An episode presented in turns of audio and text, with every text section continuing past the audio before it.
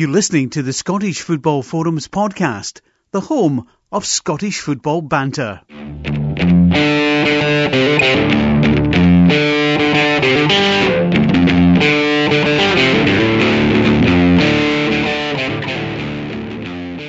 Hi, welcome to the latest episode of Scottish Football Forums podcast. We're at season 10, episode 11. Um, John, or F Bomb John, I should say, because Good John's been doing the other podcasts, some great interviews recently with David Irons and Colin McCredie uh, of Taggart fame. So I am joined by returning guest Scott, who missed last week. We'll let him off. Uh, I don't know. He never gave an excuse in an absence note, so we don't know what he did. And we actually were quite kind to him. Sometimes when folk miss the podcast, we'll maybe just make something up. But no, we were good. So how you doing, Scott? You all right?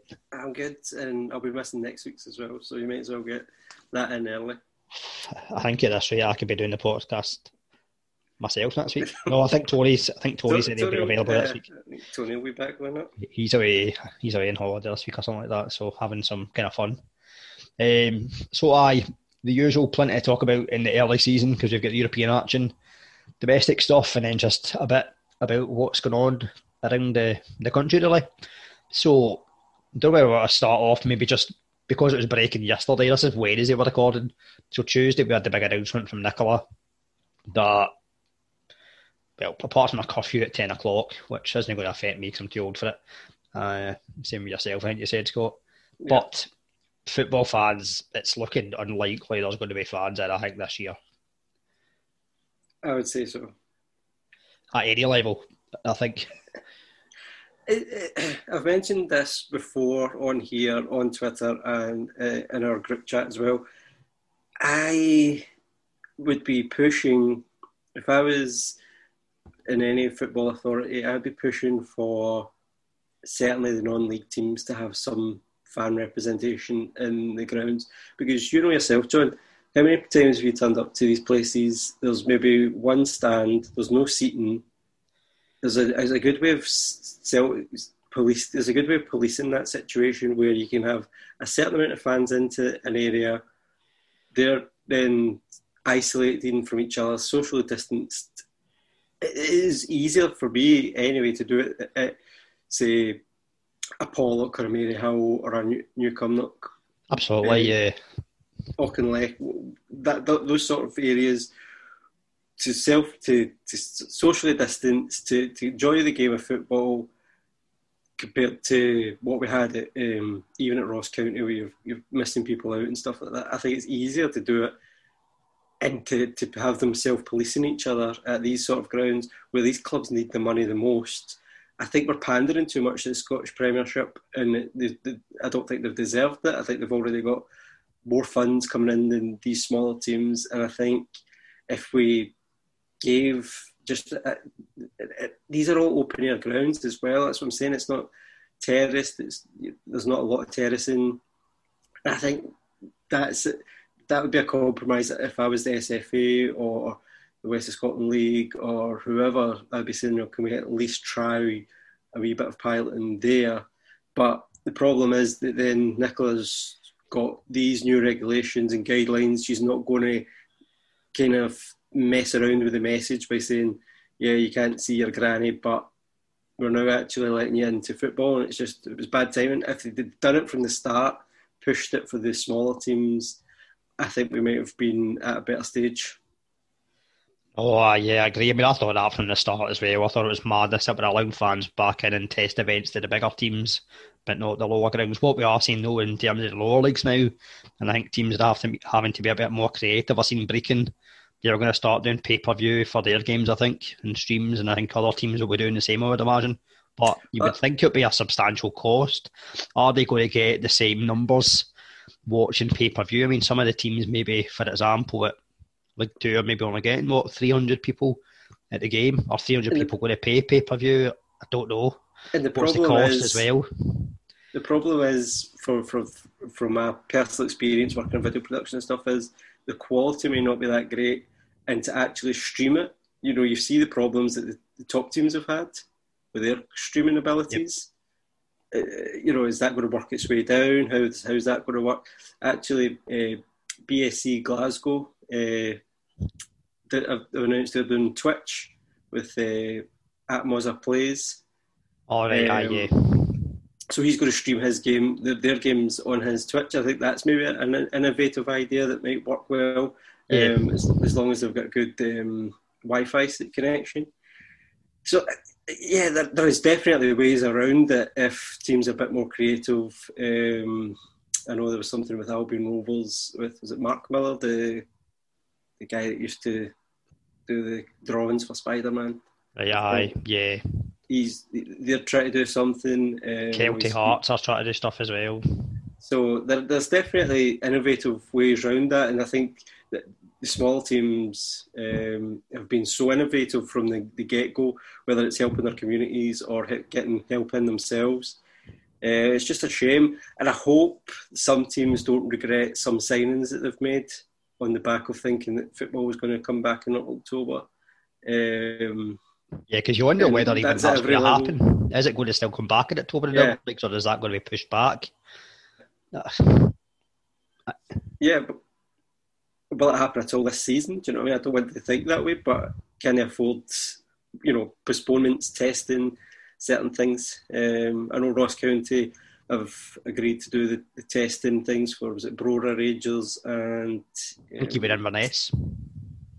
Inverness, and I think there was a, there was another team. I can't remember Elgin, I think maybe. Yeah. Um, you know, the, the bigger teams probably have to take. And people say, well, you know, Morrison's wouldn't help out Tesco or and stuff like that. But I think the bigger teams, what people you know, football is a business. I, I, totally understand that, but it's also about competition. The business can only work if there's other teams and communities out there that actually make it happen. So I think the bigger teams, if they can afford it, and that's the problem as well, can they afford it? Uh, can the SPFL do more? Uh, we have to look at different ways and you know we have to probably ask the Scottish government what they can do to help out as well.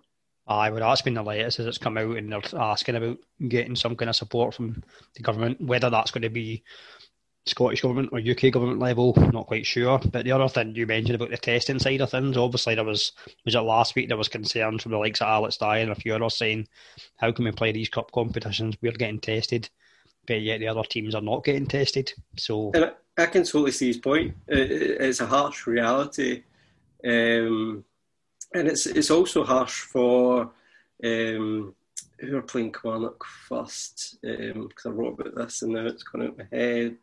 Or in the Betfred um, Cup. In the Betfred Cup, but they, that'll be their first. Fall is it Falkirk? And that'll be their first game. It's going to be against somebody who's already played nine, ten games in the season so there's there's pitfalls for both for both teams. Um, but yeah, this should have been this should have been all you know. Again, I, I sound like a, a broken record, but this should have all been ironed out before the season started. Yeah, well, organisation isn't the best in Scotland in terms of the leagues and stuff like that, and the associations. But... It, it's it isn't, you know, and we're too quick to actually get football back without thinking of these potential pitfalls and consequences. And this one is a glaring error that again should have been sorted. I thought um, the Anderson money was paying for all teams to get uh, tested, um, but clearly um, I misread that situation. Um, so I wouldn't, if I if I was a, a Premiership team, I wouldn't want to play a team that's not getting tested, unfortunately but then I would like to think that they could help them with that. So, aye, or even as well that the I was going to say cup sponsors could be helping in different things like that as well. And here's the here's the other thing. So Celtic and Aberdeen get fined thirty grand each, right? Not the best time to be fining football teams, in my opinion. But where does that money go? That should be going back into the League Cup then, and helping teams get tested. Yeah, I think it's going to the charity trust. Some of it.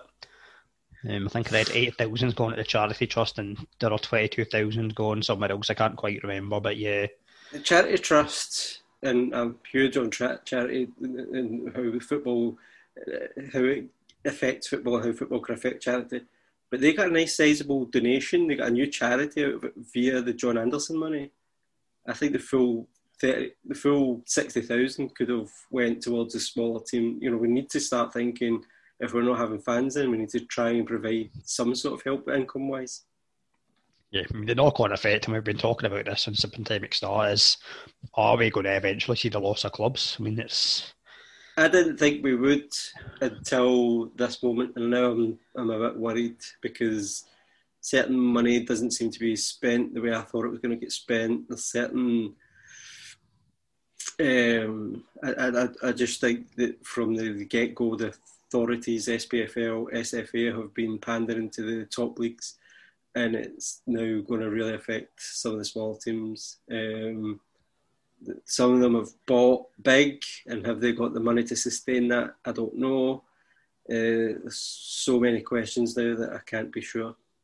Yeah, and there's obviously been footballers have been lost to the game as well because of the whole situation as well because they've thought, well, can I continue to play? I need to look after number one and get a full time job or something like that as well. So it's yeah, there'll be ones that are probably now delivery drivers um, working in supermarkets and things because that's the only guaranteed income they've got. Yeah. Um, we'll try and be more, more positive though um, in terms of the rest of the podcast. But recently it's been it's been quite difficult because we're all getting frustrated from top to bottom. Whatever it is, your personal life being affected, your socializing, socializing, going to football, whatever, just anything. Um, well, if you want to, if you want to go from kind of rock bottom right back up to the top of the mountain, then surely European football, Scotland last week. You got you got a script through. Aye, that's exactly where we were leading to. Is that where um, linking up to? Aye, so yeah, I think in terms of the Rangers game, I don't think we need to touch on it too much. Comfortable win. The only maybe um, real, maybe not talking point, but the big thing was Morelos maybe back involved, scoring.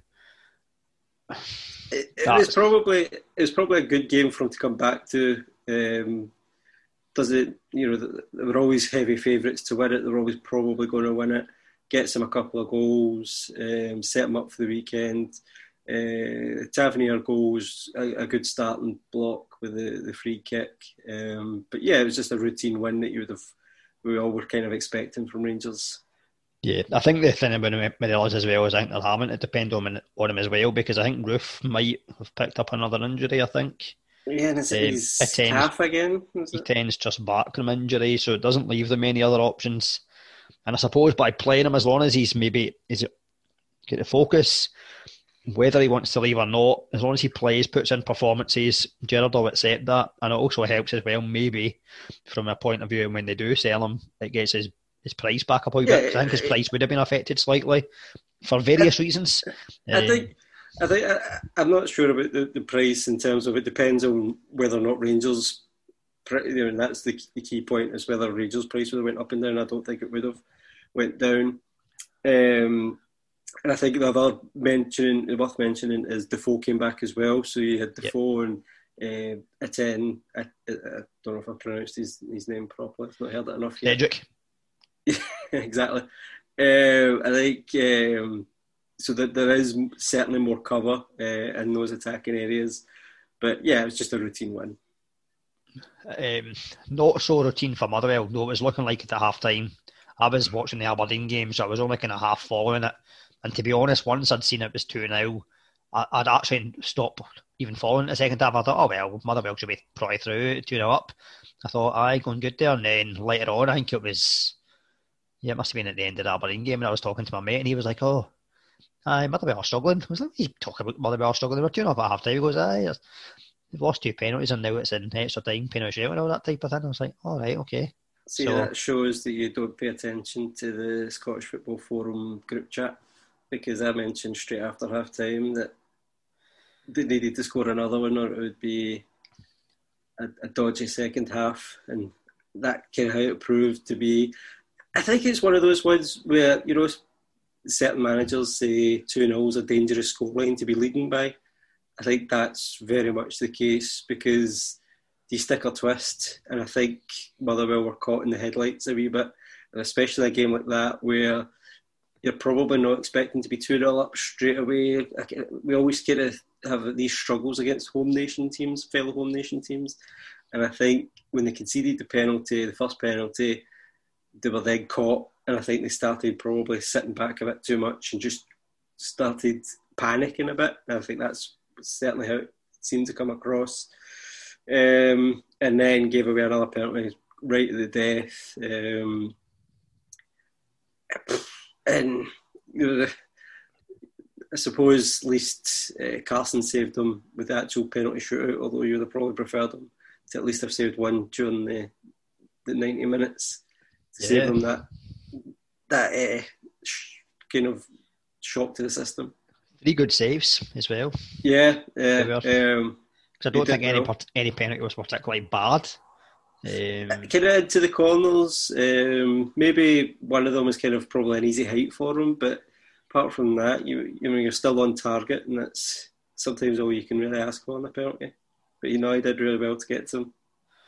Yeah, um, as I say, I was following up. Well, I wasn't following. I was watching it on the, the pay per view channel. So very, very open game. I think I'd heard reports about them being quite a kind of open attacking team, and they like to get forward, but maybe a bit vulnerable at the back. And certainly that's the way it proved to be. However, they were causing problems from the get go, and McCrorie ended up playing right wing back, which is certainly not his best position. I know he's versatile, and we spoke about that. Um, as far as I'm concerned, he should be playing middle of the park, and that's it.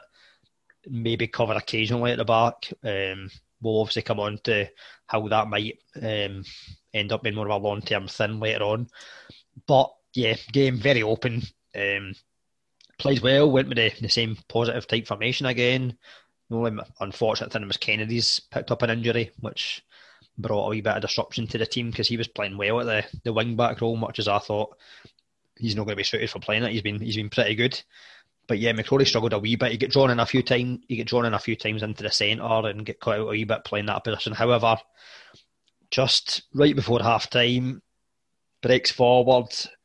Um, Scott Wright plays a great ball and then nice goal as well. So he took, he took it well. You know, there was obviously there was a, a chance that got blocked originally, and it came back out to him.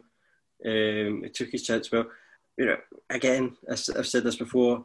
Out of all three positions, that's the my least. Um, I think that's his least comfortable position is playing in, in the right the right back. yeah, right I think slot. I think he played um, in at Portsmouth and struggled a wee bit. Um, he's definitely best in the centre. They can dictate the game in there. Always best attributes are shown in when he plays in the middle of the park. I think he. I think though uh, he's going to be a centre back. I still well, think that's his. That's his ultimate position is going to be there. I think he'll step out. I, th- I think he's comfortable in the ball, but I think it will be kind of orchestrating that he'll be playing there more. And as you say, there's a reason that he might be playing there more for Aberdeen in the next few months. Yeah, um, but yeah, we certainly had a few chances in the first half. I would say we could have probably been a couple of goals too good. However, second half, bit of a nerve, nervous situation. They were coming at us and doing well. I I thought we were maybe going to be struggling. Um, however, we got the we got the second goal, and then I would say quite comfortable therein. So a tie that I think was probably the toughest out of the three teams, the three Scottish teams. I think we can't brush past scoring direct from a corner.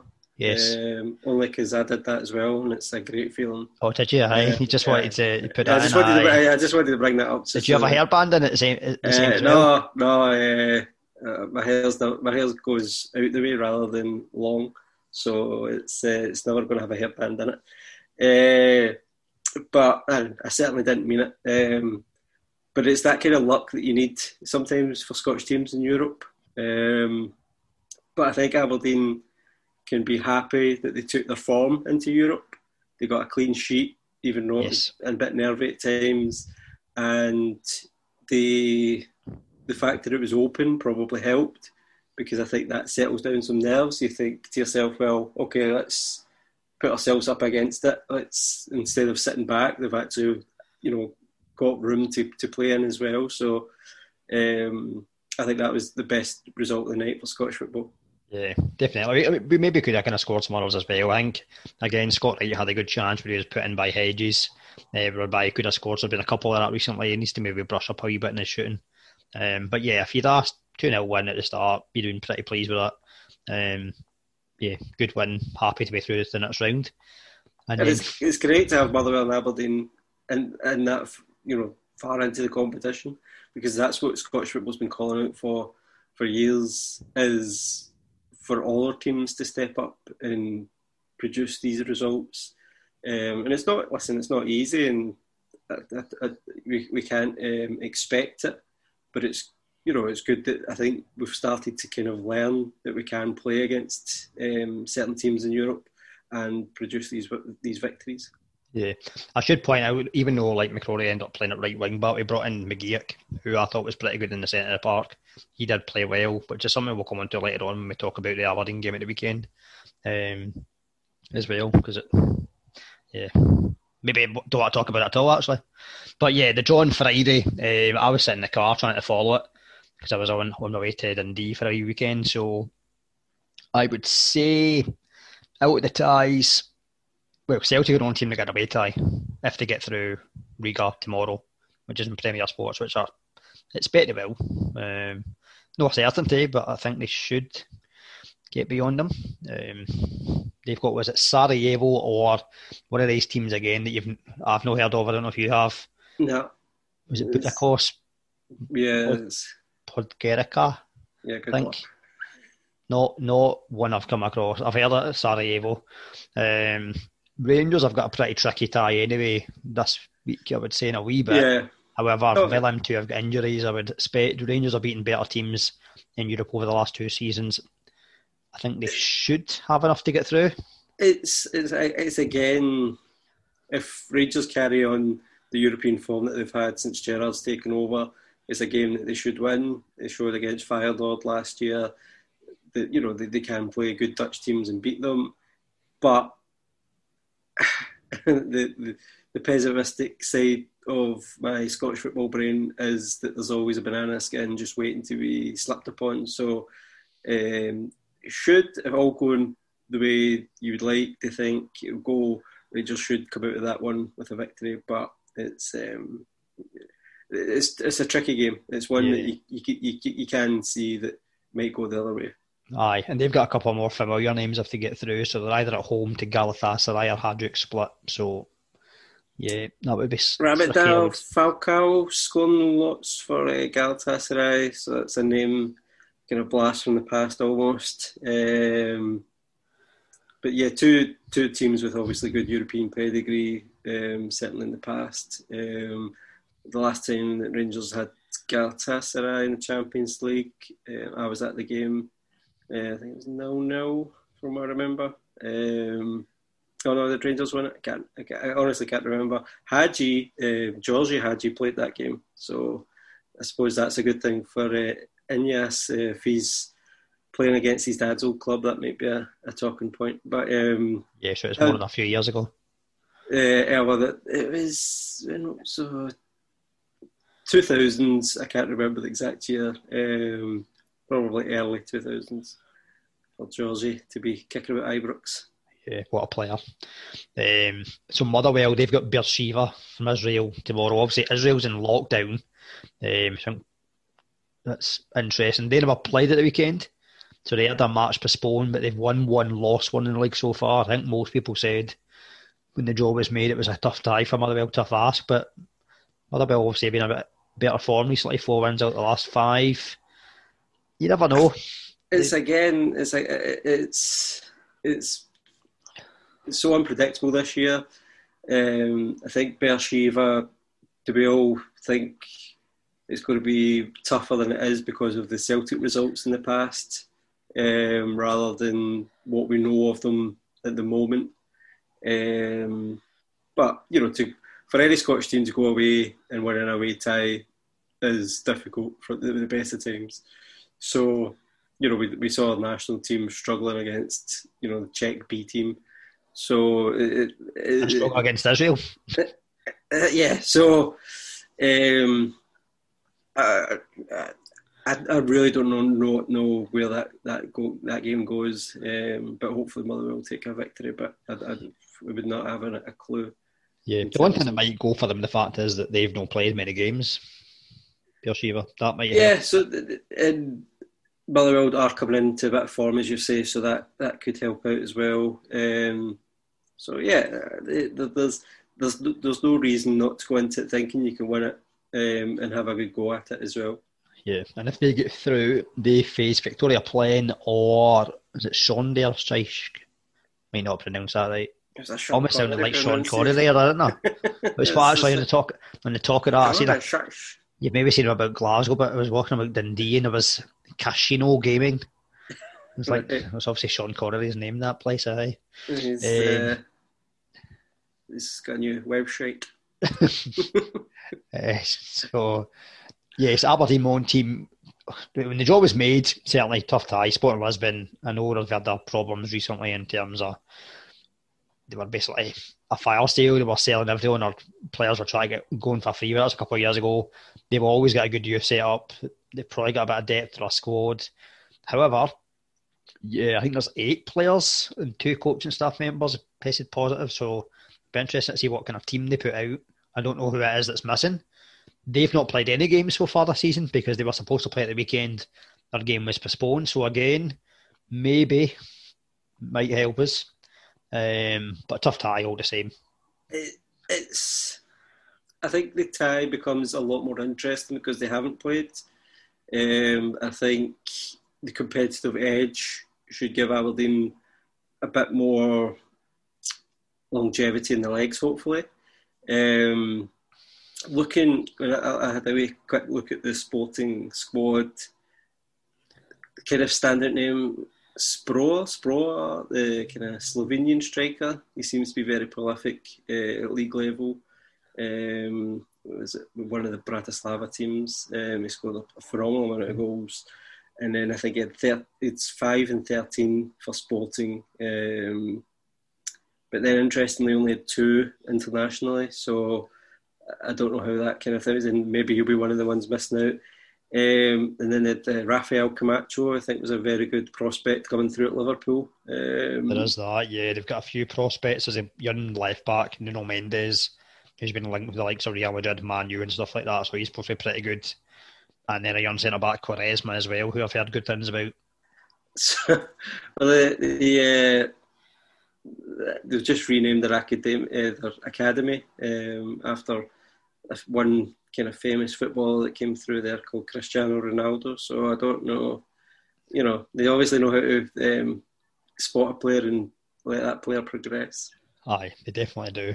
Um, but yeah, we'll see what happens at the tie. I'll, I'll be watching it. Aberdeen announced earlier it will be available watching pay per view again. So Yeah, I've seen that. That's good. Um, but I think I think it's it's just exciting for an Aberdeen fan to watch that because you're not going to dread in it. You're Well, going. you you dreaded it. you see that first half performance in the in Sunday. Uh, Uh, well, uh, yeah, I should have maybe tempered that quite.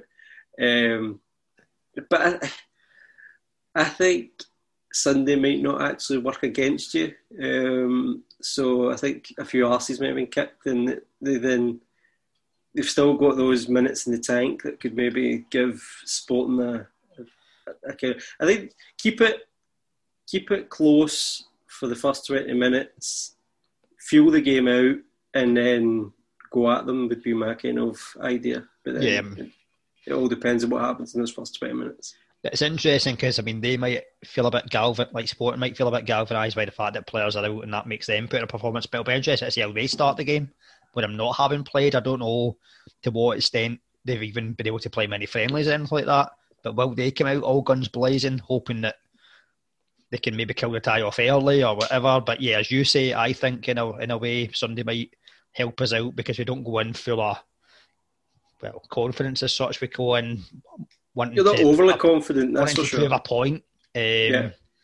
My interest will be as whether we stick to the formation we've been playing recently or whether the game on Sunday we'll see that scrapped and also the loss of Scott McKenna. So Uh, yeah, I, I think I- would maybe see it going maybe four with um, McCrorie covering uh, in front of the midfield, uh, in front of the defence. Sorry, I don't know if, uh, if, for for that particular game. Um, I, I don't know if I would go with three at the back uh, away, away in Portugal. It's, yeah, I'm not sure how they set up as well. That might have an impact on it, but McKenna's won't really know that either. How they how they set up just now, he'll just be going probably on what they did last season. Yeah, they probably don't know how they're going to set up until the ten minutes before kick-off. To be honest, they don't who's positive and who's who's not. Yeah. Um, so if Aberdeen are to get through, though, they do have potentially their, their best chance of getting into the actual group stages. They've got Lask from Austria or another team again. I can't say I've heard of Dunajska Streda. Uh, and I like how you're giving me the yeah, well, chance listen, to pronounce all these names. I would absolutely butcher them, so there's no there's no danger of that. But uh, so Lask from Austria, and the latter team is from Slovakia. So uh, we see what happens. Austrian football's a bit in the up recently, obviously with Salzburg doing so well and the actual national team as well are kind of doing a lot better. So uh, Yeah, see what happens. We get Austria- through anyway, but the, it's a chance if you get through. I would say a good chance to get into the group stages if you were to get there. Austrian The football's a bit like a bit like our football, as it kind of peaks and troughs and stuff, but it seems to be on a wee bit a up. But then so do we, so it might be a bit. But it's definitely the best chance Aberdeen have got to get into the group stages. Yeah, I would say so. But yeah, tough tie against Sporting, so we'll see what happens. Um, but yeah, I never realised, I think we were speaking about that a few weeks ago about whether it was a one off or a, a two leg playoff, but it turns out, yeah, it's just a one off leg, which is So good as, as well. So the Champions League, as far as I'm aware, is still going to be two legs for the playoff. So it's, uh, it's, just a, it's just a shootout then. So um, that's the and then with three three home games did we not with the draw? Three, yeah, three out of four, which is pretty decent. That's Um, not bad. especially as I sound it was all the way, weren't they? Yeah. So, um, but yeah, the certainly the Celtic games on Premier Sports. I think Rangers Motherwell- have announced that their pay per view for the Yeah. Away game. I think Motherwell might be pay per view as well, and then obviously, as I said, Aberdeen is pay per view. So, aye, see what happens. How many we get? How many get through? So, move on to the weekend. Um, not that I want to talk much about the weekend, especially Sunday, but Saturday was four games. Um, Sunday a couple of games. I'm trying to think where to start from Saturday. Start with Celtic. May as well. Right. The, they were the highest placed team playing on Saturday. Like, Celtic, um, last couple of games, have showed a lot of character. Um, probably got themselves into positions that they shouldn't have got themselves into in the, the first place. Um, I think, if I think McGregor's kind of that should be a wake up call for Lennon that McGregor should play forward, further, further forward.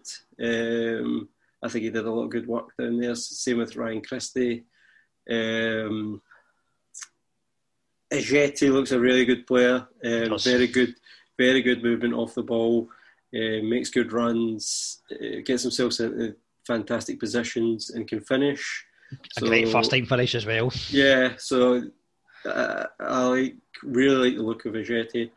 Um, Duff obviously gives them something going forward um, with set pieces. Um, I like the whose goal did I like? Um, let me just remind myself. Serrano. I, know, I did like Serrano's goal, but it was a Celtic goal. Um, was it Christie's? It was Christie's goal, and it was nice passing and movement from McGregor into Taylor, Yeah. Taylor into Christie. I thought that was a really good kind of move, a Scottish triangle. Um, so yeah, I think it was a penalty. Um, I don't think Ayers, you know, it, when I say it was a penalty, according to the new ruling, the way you know the rules are these days, his hand is kind of in an unnatural position in terms of it's up. He's made himself bigger. Um, I don't like it as a rule because I don't think it's unnecessary. I don't- think you know if you're sliding in that position, I think your arm goes that goes that way, and it's so close to him that it's hard to, to really do anything else. But under the new kind of ruling system, I think that was an issue. You're looking. I was trying to spot away a fly there. I thought you were winding me up. I thought, oh no, he That's doesn't, want talk, he doesn't, want, doesn't want to talk about Celtic penalties. Eh, Gave away penalties. but uh, the, But the thing I- is, what did Uh, quickly, John, what do you think in that situation? Do you think the referee gives a penalty if the Celtic uh, Park's full? Uh, aye, I, I think you've seen them given even with the old rule, that type of thing. It, yeah, but in, a, a, an old firm stadium with the fans, you know, I, I would be very interested to see um, a kind of aye, whether when the fans come back, you know, if if a, if similar decision comes up, whether or not they get the penalty. Um, it's now now at a time. Aye, well, the Serrano goal was fantastic. Uh, the Celtic yes. players, I think certain players, Serrano's obviously somebody we don't know much about yet, and they kind of give them too much time to just set himself up. And I think uh, if other teams notice that, they'll close them down a lot quicker.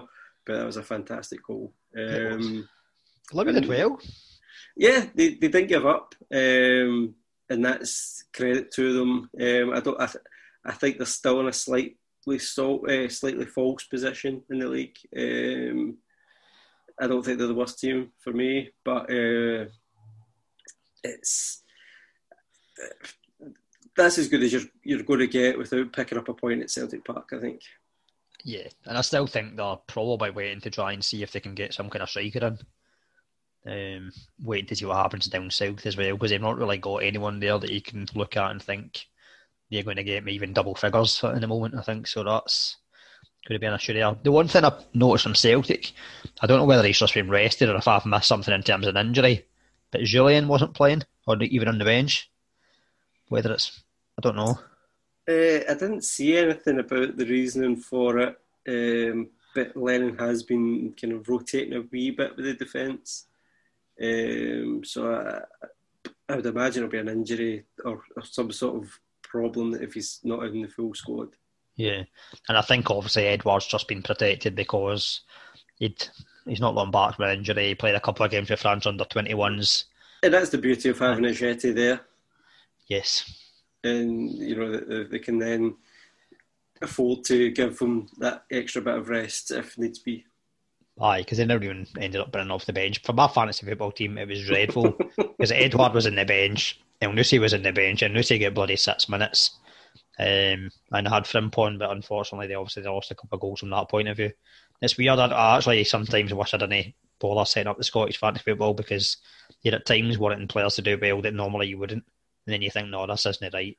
That's the exact reason why I don't do it. Uh, it, it would ruin my weekend. Honestly, I would be, you know, I'd be absolutely fuming if Motherwell lost 4 0 and I had two Motherwell players in the defence or midfield or something. So.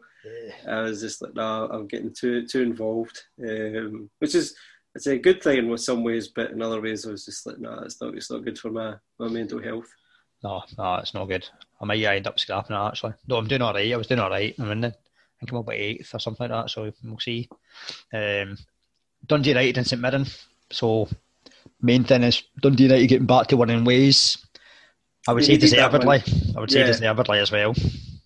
And goal of the weekend. It has to be, I think. I, I think the technique was absolutely superb. If he, he watched it all the way, um, perfectly timed finish. Uh, it is you know, his first top flight goal um, since coming back up to the top league. Um, but yeah, an absolute stunner. Perfection, almost. Uh, well, yeah, if you if there is such a thing. Yeah, and at least it answers the question: Can he score in the, the Premiership? Yeah, it, it's uh, it's funny because he probably will score a lot more than that. Touchwood, he scores a lot more than that from like a Scotland point of view, but it'll be something he didn't want to see going a few games without scoring. So to do it early on, coming back from his injuries, a big boost for him because um, that's the, that's the thing that it does hamper strikers um, if they, they don't get away kind of early doors with a goal. It can really hamper them. Yeah, I think in a way as well with Dundee, like once you've got him and Clark both playing together, both of them have got a point to prove in terms of the top flight, which I think will help them out. Actually, they're both at a good age, are more mature now than what they were before as well, and getting more chances. So I think that will certainly help them. The boy again, it continues to impress. every Anytime I see him, it's even if it's just highlights, is that is the boy Harkes. Um, yeah. always looks good in terms of going forward. Um, I think he had the chance as well before Spore Spore scores. Um, third time lucky because Shankland had a chance, Harkes had a chance, and then third time lucky he scores. But it's funny because early doors St Mirren were creating chances as well, so it's just a case. And you know, if St Mirren had scored inside that first 20 25 minutes, Dundee United could have probably dropped their heads because of the recent results. Um, but Siegrist did a really good game, uh, especially in the first half. Second half, I think, um, I know ironically they conceded, but I think Dundee United were supremely confident and showed it uh, on the pitch. Um, what nice one touch stuff. Yeah, um, and spreading the ball across the field and starting up um, quick chances and things like that. It was impressive.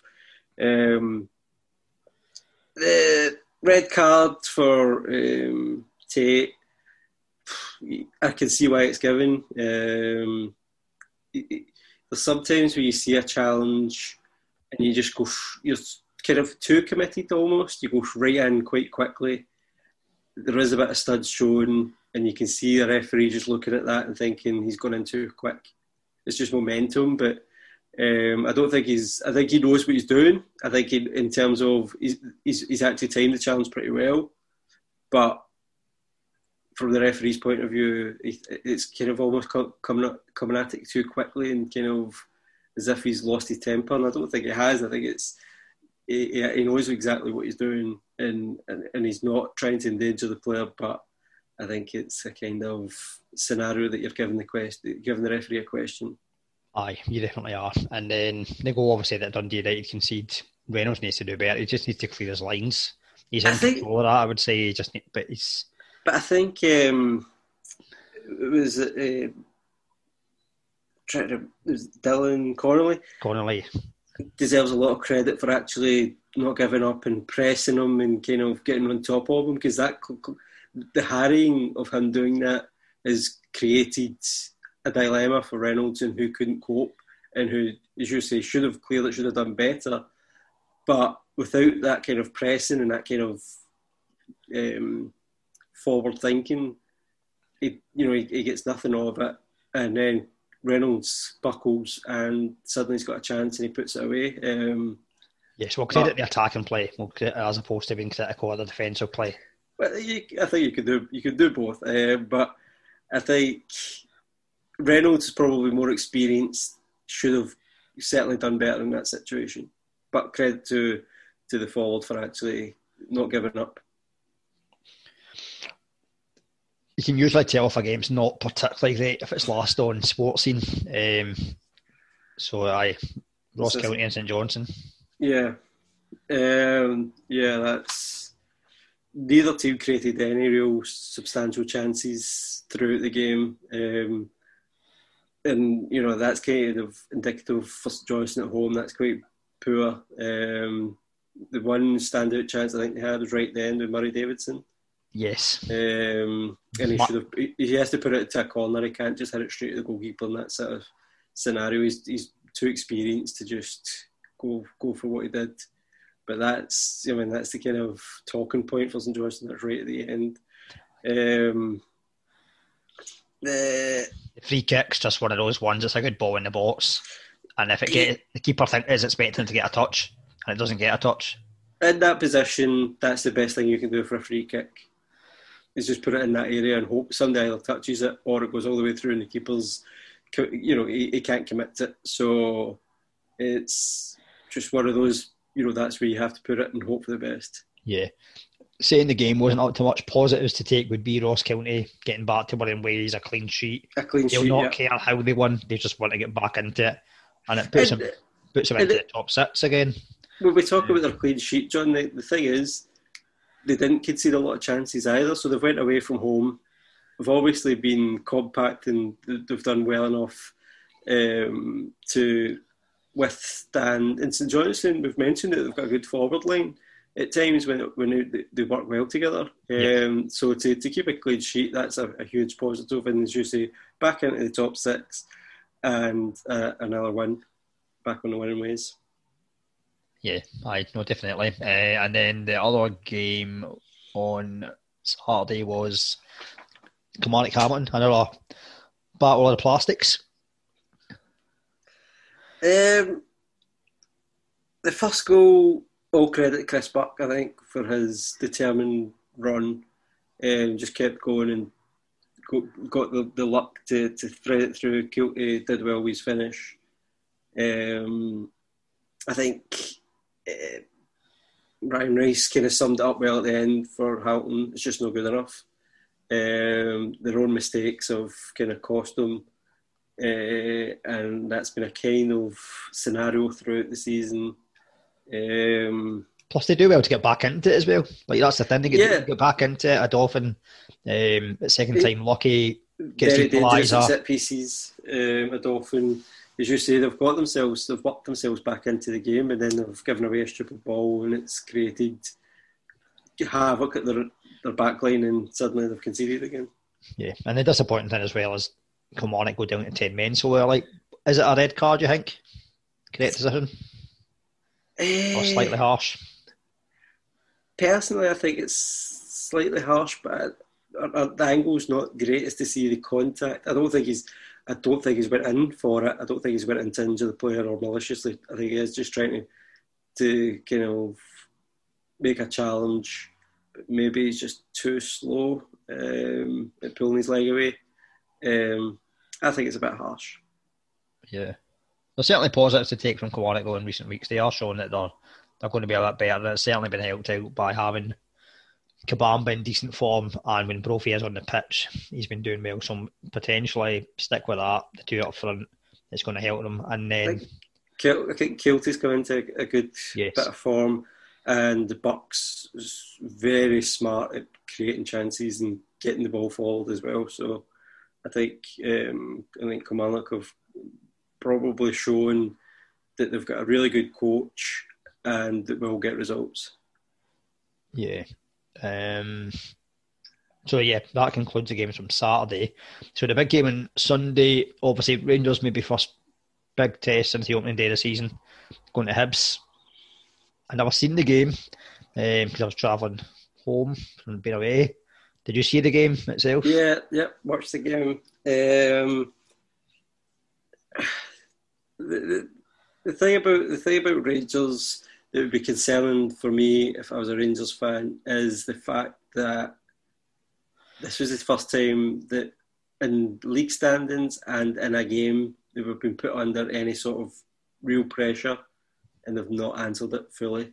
Um, the defending throughout was the weakest I've seen Rangers this season. I think Boyle, uh, Doidge, and specifically um, specifically Nisbet or Nisbet, always Yeah. Nisbet is you know they had Goldson and um, Helander on toast a lot of the time. Um, that's you know they, they bullied them, they worked the channels, um, they were causing Goldson to make mistakes. Helander wasn't winning headers at the, the important times. So that's all credit to the Hibs front line. You know, they worked hard and they, they created their own chances. People talk about the offside decision for the sec, the, the Hibs equaliser. Um, it's I can, yes, with the hindsight of slow mo and a good TV angle, you can see it's he is offside but that's very hard for a linesman to call um, on the real time. Um, I, I'm willing to give the, the I'm willing to give the linesman that slight error over VAR. Um, so I've got no no problems with that um, as such. The You think Porteous should have seen red? It's, it's an interesting one. I don't know why he's got himself into that position. Because it's Morelos, he's trying to wind him up, I would say. Because you know that usually Yeah, but Morelos will react to that type of thing. I think that's why he's done it. but he's made physical contact. There's ways in which you can wind up a player, and then there's ways in which you can't. Um, and he's forced Morelos to the ground, and again, that makes a referee having to make a decision. You know, that's the there's kind of more um, schooled ways of doing it. Um, I, again, camera angles aren't the greatest. No. So, based on the faraway angle that I saw, probably not a red. Probably the right decision was probably a yellow. But why are you, you know, putting enough contact in where you're getting the referee to make a decision again? Uh, uh, that's that's the only thing about Porteous is that you have to be wiser to that situation. Um, I don't like the fact that people keep on doing this to Morelos and they don't get out, they, they seem to get away with it. Um, you know, there's a kind of bullying situation almost to it. Um, but as I say, there's ways of doing it that actually are still within the laws of the game. And I think sometimes when you, you're a bit more aggressive, I don't I don't see eh, any benefit to that, especially if you get yourself sent off. And that could have happened. I don't. I think personally it was the right decision that he got a yellow card. Um, the Hanlon one, I think it's just accidental. I don't think he's looked at Hagi. Yeah. I don't think he's he's come in with a forearm. I think it's just a, an accidental kind of collision. The second goal for Hib, sorry, the opening goal for Hibs. Again, Rangers just defensively were all over the place. They weren't closing down. All the good stuff that they've done all season defensively just came unstuck against Hibs. Um, they got they did well, got themselves back into Morelos took his goal well. Um, Arfield, really good play, interchanging with him and Hagi to create his chance, took it well. Rangers had a couple of chances to kind of bury the game. Uh, Marciano had a really good game in the second half, good saves for Hibs. Yeah. Need a montage um, of his saves. But to be fair to Hibs, they totally deserved that point. Do you know what I mean? So you you look at that two two is a fair result, and that's what will kick Rangers. You know, it's too early. That's the result's not going to change things. Celtic did show character two games, the last two games, to come back from a, a goal down and Rangers haven't done the same. But I think Hibs were a better probably opposition than St Mirren and Livingston, for instance. Yeah, do you think Hibs are capable of pushing Celtic and Rangers? Not to challenge for the title, no. No, I don't either. But I just thought I'd pose the question. I, don't I, think, they, don't have a, they don't have a big enough squad. They don't have enough options. No, exactly. I, I think I, I, really like the three forwards. Um, I think they've got. I think Gogic is good in midfield. It really helps them um, defensively. I still think there's. I don't think. I think Porteous still has to learn a lot. I think there's still kind of mistakes in there. Um, I just think that, as you say, the strength of depth isn't there to kind of keep it going consistently enough to challenge Rangers and Celtic. So now we can go into Aberdeen. No, what? Did Aberdeen play on Sunday? I, thought, thought the game was called off. That was a big um, game of the European teams in the. Yeah, Sunday. yeah. I, I no, I was grateful the fact that I was uh, I didn't get back at home in time and couldn't buy the game to see it, but I was listening to it on the radio and it's one of those ones at the start. Well, before the game starts, you hear the news. Oh, there's been a bid accepted for McKenna. It's pretty much a done deal. He's obviously not in the squad you're thinking, all right, okay. But then you see that Hoban's not in the team either because obviously his he's back from a long term injury. They don't feel he can play two games in such short a space of time. So you're thinking, right, what's the team going to be like? And then you kind of see the team, and you also see that McGeouch's been left out. It's fair enough, maybe making a change, putting McCrorie back into another position, onto centre back, and maybe running in someone at right back or something like that. But you then see McGeouch's out and Ojo's in, and Ojo's not been at all good any of the games he's played this season. He seems to be just giving the ball away to the opposition all the time. So you start going, oh no, and but then you think, ah, we've been in good form. It's the same system. Hopefully, be all right. But Motherwell just came really, flying out the traps. They just you've not really conceded um, up yeah. until that too many goals either. I think conceded more goals in this game than we have the rest of the season. The rest of the season, yeah. I think it's one of those games where you conceded stupid goals and you conceded them at the worst possible time for Aberdeen in terms of conceded the early penalty. Again, it's one of those kind of rules where hands are in what's classed as an unnatural position high up. Um, but again, he's re- really close to the play. Um, and I think when you conceded that goal, I think a lot of kind of momentum. You lost a lot of momentum. I think you've had a tough game away from home in the Europa League, um, and I think that kind of kicked you in the ball straight away. And um, well, Motherwell had a tough game as well, so I don't think we can use that as an excuse. Well, but against a different level, I think Motherwell slipped up against a team that they shouldn't have slipped up against. I think Aberdeen battled a team who were on par with or slightly less than Aberdeen. So I think that takes more out of you in a certain way, um, and you're kind of setting yourself up a wee bit, probably a higher mood than maybe you should have been. And then as soon as Joe Lewis has that howler, that you're kind of on the floor. Um, yes, you're thinking well, this is not going to be our day. Yeah, you accept the, the first goal, you think, oh, you could plenty of time to get back into the game. When you go two down within 10 minutes, you're just thinking, oh, fuck. Uh, basically, aye. And just poor defending as well. Taylor, like, even yeah. before, for the first goal, initially, it gives a, well, a ridiculously daft free kick. Um, however, after that, yeah, we just don't clear our lines from the corner. And the penalty, I think maybe slightly fortunate, but would I been shouting it for other end? Probably one of those ones. Um, and then I, Joe Lewis doesn't make many mistakes, but cost us a goal. Um, and probably you think at that point, even though we've been playing well, we're going to struggle to get back into it. And then it gets even worse. But do you think? do you think the McKenna thing as well? Do you think that adds because of the way it was kind of?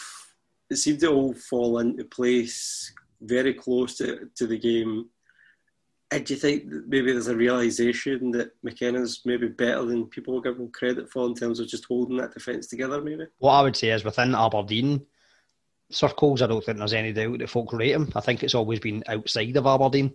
Yeah. What a lot of folk maybe only kind of tend to see him playing for Scotland. They don't see him so much playing for Aberdeen and at international level. Maybe at times he has been cut out, but you've got to take into account as well. He's still relatively inexperienced at international level the times where he was criticised really heavily when he was playing against Romelu Lukaku, who would give better defenders than McKenna a hard time. Um, I mean, this season, to be fair to McKenna, I wouldn't say he's really put much of a foot wrong. There was maybe the game against Rangers, maybe could have done a wee bit better back. I just think that was a wee bit of miscommunication maybe between him and Taylor, the high line we were trying to do. Um, I think a massive miss, certainly. Um, I think there was a started red last week. He'd not lost a header in the all season. Um, he's pretty composed. He's a type of player I think will get better as well. Uh, uh, he's young, pretty young for a defender as well. He's still only got 23. Yeah, I is... said on I said on Twitter. I don't know if you, you agree with this that it's probably the best move for everybody in terms of Aberdeen get a good fee, and it seems that they've included a sell-on clause, which I think is a, a kind of key part, part to it as long as um, they sell properly uh, within those mean, means and not like Ryan Fraser. Um, I think Nottingham Forest have got a player with more potential than people realise. Mm-hmm. Um, and I think the player probably hit his a ceiling with Aberdeen, whether that's because he was playing under McInnes's tactics or because he felt too comfortable. Maybe he was a wee bit like, there's no comparison, but Van Dijk at Celtic, you felt was playing maybe a step ahead of everybody else, and that caused maybe a, a couple of mistakes because he then fell into where everybody else was. I think maybe the same might have been with McKenna. Yeah. He just got too used to it. Maybe I, he seemed. I think this this is a kind of a, some players just need a change and a challenge, a different challenge, and I think that kind of fits he's got the attributes, I think, to succeed down south. I think there was at times probably last season he got criticised, and that was mainly because he'd handed in the transfer request. But to be fair to him, it never. He still, well, McInnes has come out and said how professional he still was. It didn't really affect him massively. And then this season, yeah, he's played really well. We've maybe not got the same fee as what we were rumoured to be going to get when Villa bid for him, but the Villa bid was ridiculous anyway. It was a loan with a a possibility of buying later on, which was just no on. If we've got the rumoured deal we've got sounds good. I think there's add-ons that are potentially quite easy to achieve as well and different things like that. You, you can imagine what the add-ons are, things like appearances and stuff like that, probably promotion, promotion different things yeah. and that. So, and then the sell-on clause rumour to be twenty percent, which when you see the fees that players go for down south, even from the championship, um, it could be a, a nice tidy sum to add on as well to it. But yeah, there was him. He's missing, and then Hoban's missing. You've got two of your back three Hoban's been really solid this season as well. So that doesn't help. And yeah, McCrorie steps into centre back, which he, he, is good, but not as good. Um, I know you think he'll, that's where he'll end up playing. Whether maybe he's better than a four at the back than a three at the back, I don't know, or just we get caught all, all over the shop. It would certainly just... like to, to think you'll go for some another centre back. Um, I said that there was talk that some funds limited will go back into the kind of transfer kitty. But if Hoban can't play two games, and I know you're not you're not going to be looking at Europe as a a full on season, um, but with COVID and the way things have been, and especially with Aberdeen, with games getting called off already, there is going to be lots of two game a week season that you're probably going to need another centre back, I'd imagine. Yeah, I suppose it will depend on how McInnes views McCrorie, whether he sees him as he wants to play him in centre midfield or whether he's willing to sacrifice what he brings there to, to play him in at the back. I would like to see maybe a similar type of signing to what we've done with McCrorie, a young guy that's wanting to kind of prove himself. I've, I've seen some talk of Jason Kerr at St Johnstone. That'd be a good signing. Could be all right. Um, obviously, kind of similar age to these guys like McKenna and McCrorie he's getting improvement in him. So that could be a possibility. I would rather see that than a loan deal. I don't think a loan deal would benefit us at this point. I think you want a wee bit of continuity um, with that as well. Plus, I think we potentially had to sign another centre back anyway because yeah. of the Hoban situation. You don't know. He's only contracted till January anyway. So there is that as well. Plus, I think, if I remember rightly, I think Ash Taylor's out of contract at the end of the season as well. So certainly an area we need. I think even Considine is as well, but I think Considine's got an option whereby if he plays a certain amount of games, he triggers, triggers yeah. anyway. So yeah, we'll see what happens. The thing as well, though, half time Hoban comes on, so if he can't, be saying can he play two games, one and a half games make much of a difference really. Um, should he even have been on the bench? Maybe he should have just not been on the bench with that as well. But yeah, the game itself, first half, is done. You're only maybe looking for to try and at least maybe a bit of pride or get back into the game in some way. Marley Watkins, for always good playing and everything like that, he's not a striker. Um, whether maybe a goal would help him, maybe I think it, run, it might do because his work rate, everything about his game, very really, unlu- unlucky very, with the header off the post. Yeah, well. That was a great leap, and you know he's got it kind of on target. Um, so uh, he's very unlucky with that chance, but I think the game was already gone by then. Yeah. Um, Edmonds returned, which is positive. That was he yeah, that's decent. positive. Um, it's one of those games I think you've just got to take it on the chin, as Tony Mowbray always said at Celtic, and just move on. Um, just concentrate on Sporting. Motherwell's point of view, I think Allan Campbell is again a terrific midfielder. I think um, he's actually better for Motherwell than Turnbull in terms of over all, round play, um, getting in about it, winning, dictating with passes and stuff. I think Turnbull will always get the headlines because of his goals and assists. Um, but I think Campbell's definitely going to be the next one who goes and gets a bigger move. Potentially um, a fifth at Celtic than what Turnbull. Yeah, um, and I think I seen that the under 21s was named today. I was still a bit dis- disappointed that he's not in the, the, kind of senior reckoning and McCrorie as well. I'd like one of them to have maybe got a, a shot. The thing I liked about Gordon Strachan when he was the Scotland manager is we'd always kind of get a call up for a young player, even if it's just to be in with the squad. Yeah. I don't know the other 21s have got important games as well, but we should always be concentrating on the senior squad, uh, in my opinion. Um, Especially with Ryan Jack's, doubtful obviously for the Scotland games. So yeah, well, Campbell would have been someone that could have been under contention. Could, we come in for that one? versatility. Um, options at the back. Kenny McLean, by all accounts, looking at Norwich City fans, isn't doing best uh, down there. I don't think he's um, the hero he was um, in their promotion season at the moment. So um, I would liked to see one of those two uh, in the senior squad.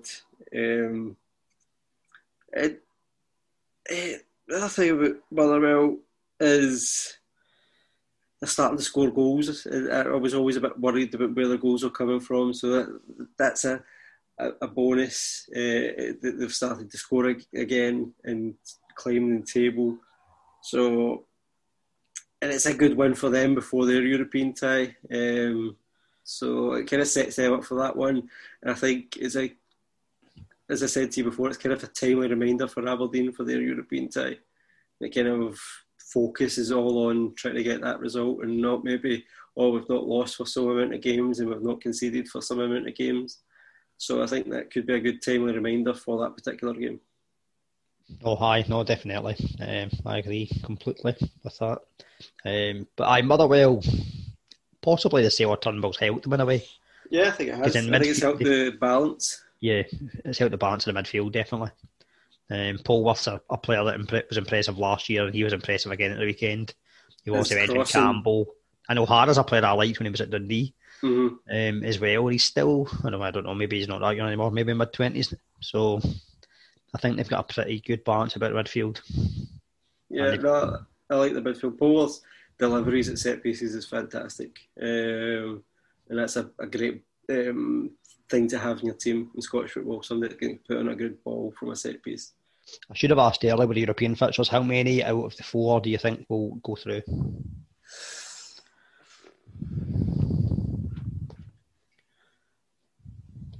I think two is a distinct possibility. I'm hopeful of four, but I don't know if that's just more hope than anything else. Um, three, three would be fantastic. No, I, I, I'm of the mind that Rangers and Celtic will probably get through, um, and it's a tough ask for Aberdeen and Motherwell. But surely due a big like one of the other Scottish teams out with Rangers and Celtic is surely due a big win at some I point. Would, I, I would say so. Um, I would be more hopeful for Aberdeen had McKenna still been there. Um, but I still think with circumstances, both Motherwell and Aberdeen do have more of a chance than they have ever before. Um, Motherwell come into it with a good win over Aberdeen. Aberdeen still come into it knowing that they've done well this season. Um, and that's just been a, that game could just be a blip, the Motherwell game. Yes. But they have it, to prove that. Yeah, because it's not as if Motherwell were outstanding. I think it was just Motherwell were clinical and, and yeah, capitalised on a couple of mistakes. mistakes. Yeah. And as and as I said to you already, the mistakes happened at the worst possible time for Aberdeen, and Motherwell capitalised on it. So, yeah. Um, so, some other things I wanted to touch on was Glasgow City are going to be now playing at Broadwood instead of Petershill. I think we spoke about it off air a wee bit. You think it'll be a good thing in terms of the community potentially getting behind Glasgow City as a successful side? I think if fans could, get back to football. yeah, well, yeah, I think fans have to get back to football first. I think Broadwood is actually a nice stadium for kind of um, how do I put this delicately? Kind of neutral fans almost, or fans that aren't used to um, their own stadium, if you know what I mean. Um, like I think Clyde fans are still used to, or were still used to Shawfield, so they, they thought it was a bit. Um, and then they, they, so I think they thought it was a kind of um, a bit sanitised uh, Broadwood. Um, I've written sanitised now. yeah, 2020 is the, the sanitised. Uh, we should probably have uh, a deal with Dettol. Uh, we're still looking for a sponsor. Uh, but I think if you can get the um, North Lanarkshire Council on board. If you can try and get people from Cumbernauld, you know, there'll be girls, um, families. There's so much that you can maybe get that Clyde couldn't um, to, to a certain degree. Um, I'll be interested because the thing about Clyde and Broadwood was that the council always kind of were quite expensive landlords. So I, I don't know what's happened there. That's kind of um, Yeah. gone wrong um, in the past, and hopefully that won't happen. I can understand you know, people will be a bit disappointed that they're not in Glasgow, um, but you know I, I, think it's a, it could be potentially a good move. Um, I think there's a lot of goodwill towards Glasgow City, um, and hopefully that continues. Yeah, because I think part of the problem as well was that Glasgow City were having problems playing at Petershill this season. Yeah, That's so it's only a temporary thing, I think, as far as I'm aware. right. So I will see what happens because that's due to return middle of next month. Is the the expectation? So, and there's going to be games on BBC Scotland. On a that's Sunday. perfect, yeah. And I, I've been calling for that for the last two years at least. Um, I don't see why it couldn't have been on the BBC Scotland channel before now. Oh, And- it's going to be streamed certainly. So on the website, maybe not on the channel, but still, but, yeah, but we're familiar now with streaming. Yeah, streaming I think is, is, is a fine compromise, but I don't see why it shouldn't be on the channel. I don't, I, I, I- you know, it's a public broadcasting corporation that should be showing certain things like that to get more diversity. Um, and I think it's a product that's a lot better than people give reason uh, they give it credit for. Um, just, to let, definitely. just to let you know, um, my sources, um, being Sky Sports News, have just said that Celtic's Christopher Jullien's out of the game against Riga with back problems. That's probably why he wasn't. Aye, should a go. Aye, they're not, and they're facing their problems as well potentially at centre back because obviously Kristoffer Ajer's still getting linked to a move away. So, be interesting to see what happens there. One thing I would say is, is Kristoffer Ajer, if the rumoured fee is about 15 million, five times the player McKenna, I don't know about that. I think if, if if they were to get 15 million for Ajer, I think they'd be getting a great deal. I think I think they could get more from. You think so? Mm. Was he ball, ball playing centre back? Yeah, he's the kind of. Um, there's there's certain things which he gets a lot more ticks than Scott McKenna, which is sometimes unfair on McKenna. Um, uh, European football, he's more accustomed to it. Uh, he started very young at um, Rosenborg? Was it? No, not um, Or Molde? Molde. or, Um, we'll get there eventually. One of the, one of the Norwegian in- teams. in Norway. He started off as a. I think he started off as a defensive midfielder as well. He, yeah, he can play both positions. He can, he can play right back as well. He's like the Norwegian uh, Ross McCrorie. there we go. Uh, he's international caps, I suppose, the same as McKenna in that sense. Um, uh, and there was something else that was, I thought was quite um, prudent. He's at a club where teams have got good players from. You know, Van Dijk's done well down south. Kieran Tierney's doing well down south. Um, Wanyama did well initially yeah. when he left. Wanyama did well. Uh, Fraser Forster did well originally.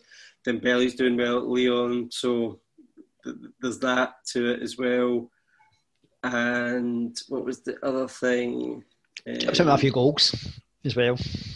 he's very easy on the eye as a defender, um, and he's still of a very young age that he can improve, which is, I suppose, the same as McKenna. Um, but I think I think it's those kind of he's won he's won medals. He's also moved from a country and done well in another country, so he's already made that. you know, he's already shown that he can adapt. So I think there's a few more ticks to his kind of CV uh, in that aspect, and that's why you're seeing you know clubs of AC Milan ilk um, supposedly interested in him. Yeah, I know Leicester are still after a centre back, but I don't know whether Celtic would be very reluctant to do business with Leicester. I don't. I think if it's the right fee, if it's the right fee, though, I think I, I, I, him. I don't think Lawwell got a problem if the fee's um, considerable. Yeah. Um, the other news of interest was the West of Scotland League has finally announced their fixtures. I think they're hoping for a date of the 10th or 17th of October. But again, there was talk of maybe that being delayed. So we'll see what happens with that one. I don't know. Um, it's just tough without the fans and without you know with the guidelines changing so much, and I don't think they've had proper support from the the top echelons of the authorities, football yeah. authorities, and government. So yeah, the slightly weird situation was though that the fixtures guy was the guy that announced all the conferences and the splits of the groups as opposed to the league. The, the fixtures guy is great because he was involved in the juniors last year. Um, I think I'm trying to remember. I think maybe he's been doing it for a couple of seasons. He was fantastic. He actually had a, a proper fixture list in advance, which hadn't been the case in the juniors for a long for a long yeah, time. I remember going to certain websites to find out when the fixtures were, and it was all to be confirmed. Aye, uh, I mean, you'd be lucky if you could get fixtures beyond two weeks. So he was the one that announced it with some videos and stuff like that. So aye, the conferences have been set up. Um, fixtures have been announced. It'll just be a case of will these dates definitely be the ones that are used to start the the new bright future. It's a, a disappointing time to, to, to start all this kind of new new stuff anyway. Um, and it just depends on whether or not uh, certain teams can afford it, and that's the, the, the kind of stark truth at all. Um, whether or not they can afford to open up the grounds just to not have fans in it. Yeah, well, I mean, I you, you obviously weren't here last week, but Talbot had live streamed the first game. I'm not sure if they live streamed the game at the weekend as well. They might have done. Um, so I did see. I seen the the live streaming of the, the first game. Um, and yeah, there's going to be have to be ways of really stepping up and doing things. Um, you know, I was thinking today. You know, there's going to be some ways of maybe charging people to come in and take penalties um, not during games, but if you've got a, a, a surface that you can afford to, to have, um, I was thinking like uh, Newcombe, like, for instance. beat the goalie. Yeah, essentially, but against the, the first team goalkeeper, and you have him in. Um, so, or, just thinking, one half beat the goalie, the other half fishing for a goldfish. Aye, I get a goldfish. I mean, I mean there, has be, there has to be, the thing, the yeah, thing yeah. Is, as a youngster, that was always you know, I always dreamed of playing at Hampden or Ibrox just to score score a goal or having that opportunity. So you know there must be people out there that will be willing to do that sort of thing. You know you've got the the, the buy a brick situation you've got at certain clubs. Um, yeah, I know Darvel did that last season. You get face masks. You know, can you have a a board and. Uh, dressing room with uh, members' names on it and stuff like that. You, you, you, sometimes you go back to, to go forward in terms of your thinking. Sometimes you, you think outside the box. There has to be ways in which football teams still have to to get a wee bit of money that people will be happy to to, to do it. You know, and whether it's um, can they, you know, surely they can still do um, stadium tours. And I know some of these clubs people well, what is, is there to see, but I would love to go to certain small clubs and see the changing rooms, take some photographs, do some you know, picture blogs and stuff. You know, there's, and it, it, I can't remember what team it was, but I think was it maybe Rutherglen or something like that. I think a couple of their management staff went a tour around all the West of Scotland yeah, clubs. Yeah, uh, Rutherglen, Glencairn, yeah, they did that. Um, Which is quite interesting. Followed that on Twitter.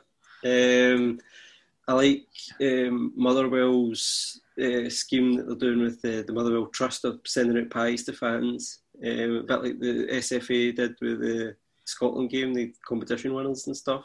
Oh well, I tell you what, if B if B did that, they'd be the richest club in Scotland. Oh, there you go. But their exactly. pies, maybe, maybe tweet them and say that's what they need to do. Start sending their Balmoral pies out to everyone. Oh, that's brilliant. The, it was the same. Uh, Maryhill, they've got a breakfast pie so it's like sausage, beans, that, yeah, egg, and stuff like. that. So if you've got, so, so then you're you're giving money to a local entrepreneur, a local business, as well as the club. Um, and if you're doing a streaming service, you can offer up because you know, these people all come in within the town. You know, a lot of the, the fans for Auchinleck will live in Auchinleck or live in yeah. Ayrshire. So, or Beith or um, co-winning, wherever You know, they're, they're all all the, they're in the heart of the community. So let's figure out ways that we can help the community and help the football club. Um, Aye, definitely. And a lot of them are doing that, and I've covered a lot of them, and they're, they're doing fantastic. Um, hopefully, as I say, Scottish football can see, and you know the bigger clubs can do more to help as well, um, and the associations and the the government. Aye, it'd be good to even see as well when fans are allowed to return. Maybe the bigger clubs helping out by visiting the smaller grounds as well and different things like that.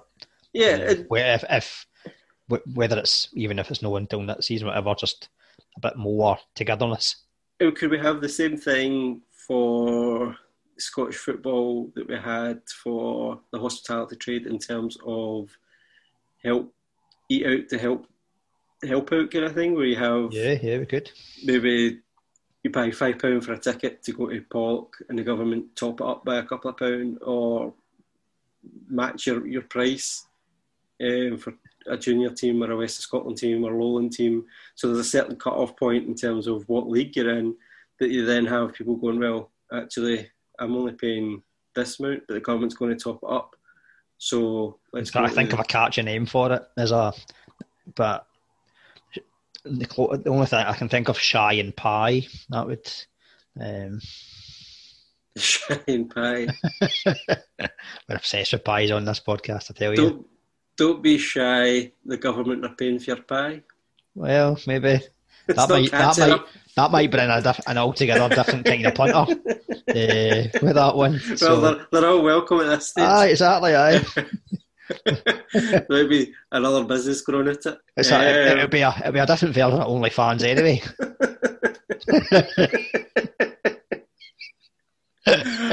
oh dear. But, uh, but I no, no, I think that's quite a good idea actually. Like, um, and I think it is something that has been spoken about a lot in terms of the government having to help out football clubs are a massive impact in the community. Um, well, it, it, it helps the community out. It helps people get back on their feet in terms of right. Well, I'm definitely going to the game on Saturday because I know that I'll get whatever I pay. Somebody's going to help out as well and it's a kind of almost instant way of getting people back into football when they can get back into it.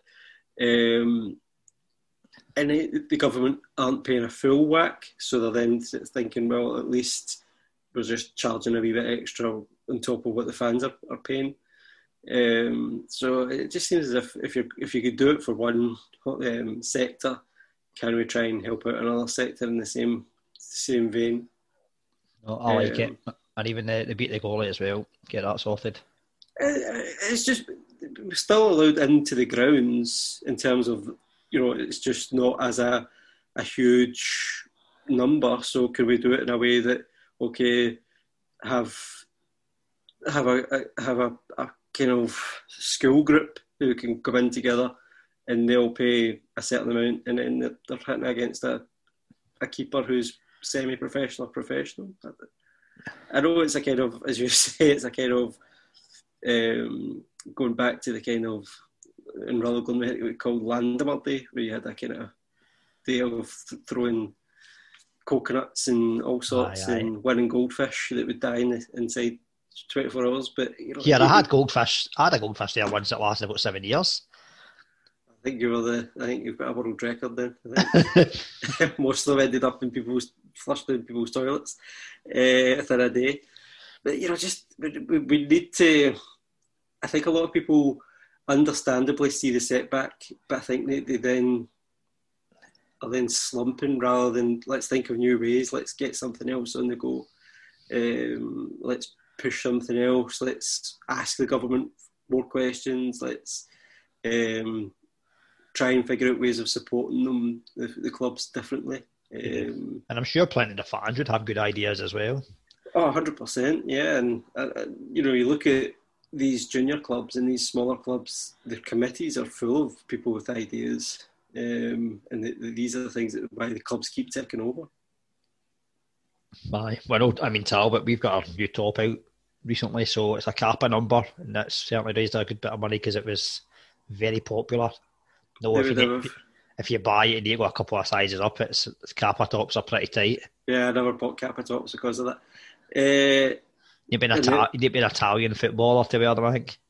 Exactly. Uh, I was uh, always a Scottish footballer by uh, ability and looks.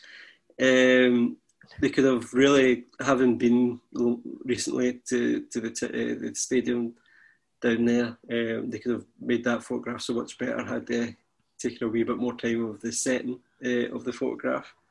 Um, because there's so many good, you know, there's the mural, there's the yeah, there's the, I like the bench. You know, I love a bench in these sort of grounds. Yep. You can then just sit the player on the bench and look onto the, the pitch behind, turn the yeah. bench around and look onto yep. the pitch behind and stuff. Um, the crest but, on the gate, there's a crest in the stand yeah, as well. Could, yeah, they so, could have got you involved. Yeah, they could have, of course. Like, yeah, I mean, I think, um, but as I say, just take these ideas on. Just, just uh, see if you'd ask, see if you ask online, Twitter, where where was the best. Ask the fans. The fans know better than me. I mean, yeah. that, so ask the fans, where's best? Where, where should we unveil our strip? What's the best seat in the stadium, or what's the best view of the the, the, park? They'll tell you, and then that's all you go with. You know, didn't come in for you know, didn't come in for a cup of tea, but you couldn't anyway because I think you were in some kind of lockdown, weren't you? So. Uh, yeah, I don't think we were allowed to visit other people's houses, oh. um, and it was a, a very quick um, couple of photographs and then back up the road. We've taken the dog out, so.